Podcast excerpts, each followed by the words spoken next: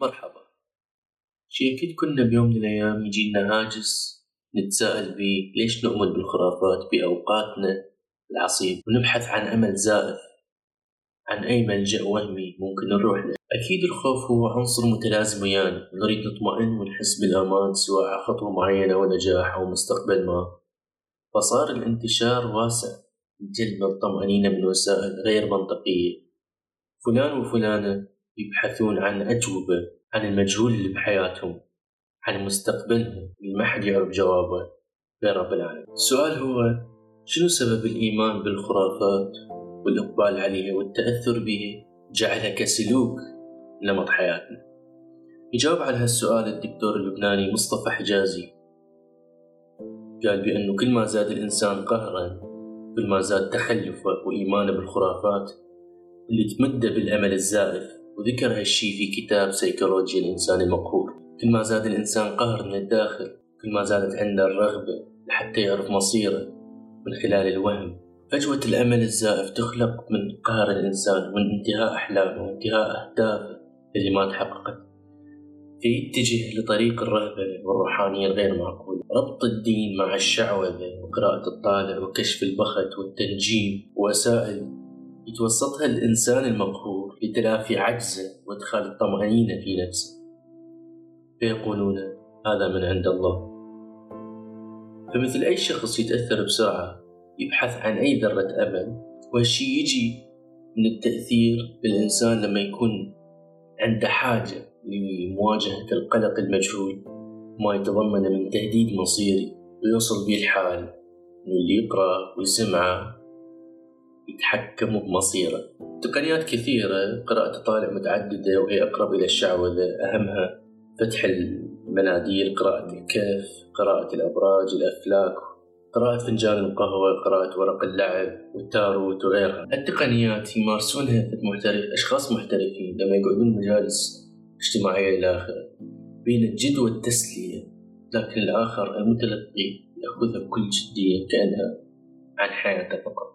خلونا نتفق على أمر ما إنه فعلا الإنسان لما ينصدم أو ينقهر أو يخاف من مجهول أو يخاف على مستقبله يريد بس يعرف إيش يصير أو إيش راح يصير الفترة الجاية يعني تخيل الأمر غير مقتصر لا على رؤى أو أحلام لحتى تفسر كرسالة لا هي مجرد أنت قاعد في مكانك أعطيني خمسة دولار أو عشرة مهما كان المبلغ المسمى حسب قيمة الشخص بال social media. القيمة هنا بعدد المتابعين المتأثرين به بيصدقونه ولا اسمك وبرجك ومواليدك سولف لي عن حياتك راح يعطيك عدة أشياء أو مفاجآت أو حلول المنطق والعقل يقول كل احتمال من الاحتمالات واحد يكون صعب ولا على شنو مع ذلك لابد أن نعطي رأي صريح حول الموضوع. سابقا هاي الأساليب مو منتشرة بكثرة ولا متداولة بين الناس. كون الناس سابقا معتمدة على سعيها وعملها وتوصل للي تحبه بجهد واللي ما يصير لهم يقولون عنه عسى أن تحبوا شيئا وهو شر لكم. ومستمرين بحياتهم دون أي صراعات داخلية. أما الآن بفعل ال social media والدرامات الكثيرة هذين الشيئين اللي خلوا الجيل الحالي هش داخليا يتفاعل بسهولة وغير صلب ذهنيا. بالتحديد الشباب أو الرجال مقارنة برجال قبل كانوا ما يهتزون بسهولة ويتزعزعون في هذا المنطلق. خلي قوي مهما كانت الظروف. تبكي وممكن تحزن. احزن وابكي أوكي. بس لا تبقى في نفس المكان. الدنيا تميت الضعيف قهر أما عن البنات فإن فسيولوجيا ونفسيا تختلف تركيبتها عن الرجال. نسبة كبيرة من حسب بحوث الدراسات اللي يؤمن الأمور الكشف عن الطالع والمستقبل. على العموم كلا الجنسين لما يعيش فترة طويلة مع الوهم والتنبؤات إلى آخره ينصدم بواقع ما كان حاسب لأي حساب ما كان عايش الواقع أبدا.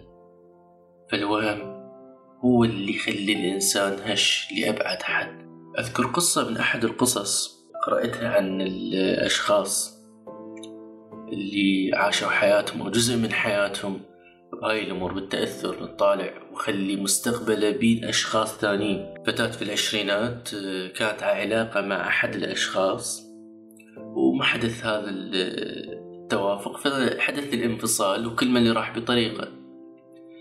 الفتاة ما ما عاشت حياتها كما هي وإنما بقت مصرة إنه أكو أمل ممكن يصير. فراحت لفلان وفلاني تشوف فيديوهات باليوتيوب إنه أكو شي أمل أكو هيك على برجة راح يقول هيك شي التاروت هيك يقول حد ما إنه وصلت مرحلة إن هي تنطي مبالغ لحتى تكشف عن المستقبل مالت. بعد فترة مرور ستة أشهر كاملة اتضح الموضوع إنه أصلا الشخص مو عايش حياته في مكان آخر وهي ضاعت ست أشهر من عمرها.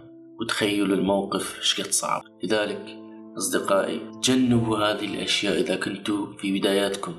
كونها مهلكة للعقل والانتظار الدائم الإنسان إنه يعيش يومه منتظر إنه باكر إيش راح يصير إنه هيجي راح يصير إلى آخره. من هاي الأمور راح يخليه بعزلة من واقعه.